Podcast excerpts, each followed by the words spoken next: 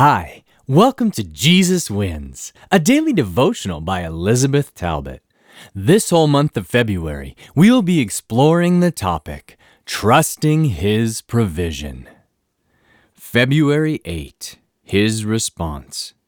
It is written, Man shall not live on bread alone, but on every word that proceeds out of the mouth of God. Matthew 4, verse 4. In my youth, each summer we used to spend our annual vacation camping on the beach. Several of my relatives got together and we formed a small tent village. One of my uncles designed a large handmade tent. All our tents could fit inside his. He secured several iron poles under the tarp, creating a large living area. I still remember when a storm hit one time, and we all ended up under this sturdy tent with the large poles. It was strong and it didn't fall. When we are hit by a storm of temptation, our core beliefs are tested and will determine if our tent stands or falls.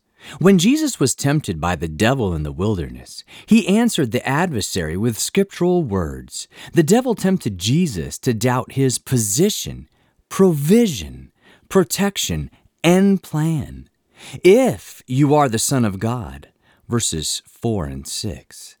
Jesus had heard a voice from heaven affirming that he was the Son of God.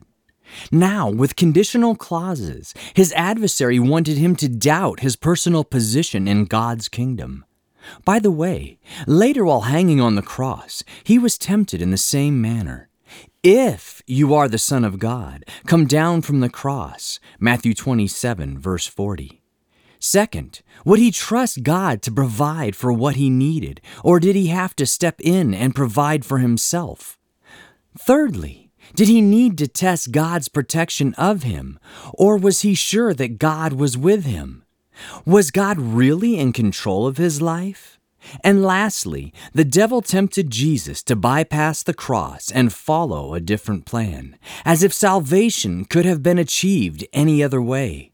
To all of these temptations, Jesus responded with truth from the Bible. We can learn from this narrative that there are four poles of belief that will keep our spiritual tent standing when a storm of temptation hits. 1. You are a child of God and He loves you. 2. God will provide for all your needs, physical and spiritual. Three, God is in complete control, and nothing can happen that He doesn't allow for your own growth and salvation.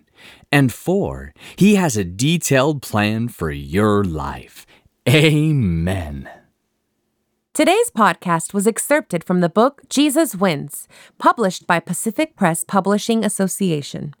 If you would like to purchase your own printed copy, you can do so by calling 1 800 765 6955 or by going to AdventistBookCenter.com or Jesus101.tv. From all of us at Jesus 101, thanks for listening, and remember, Jesus wins.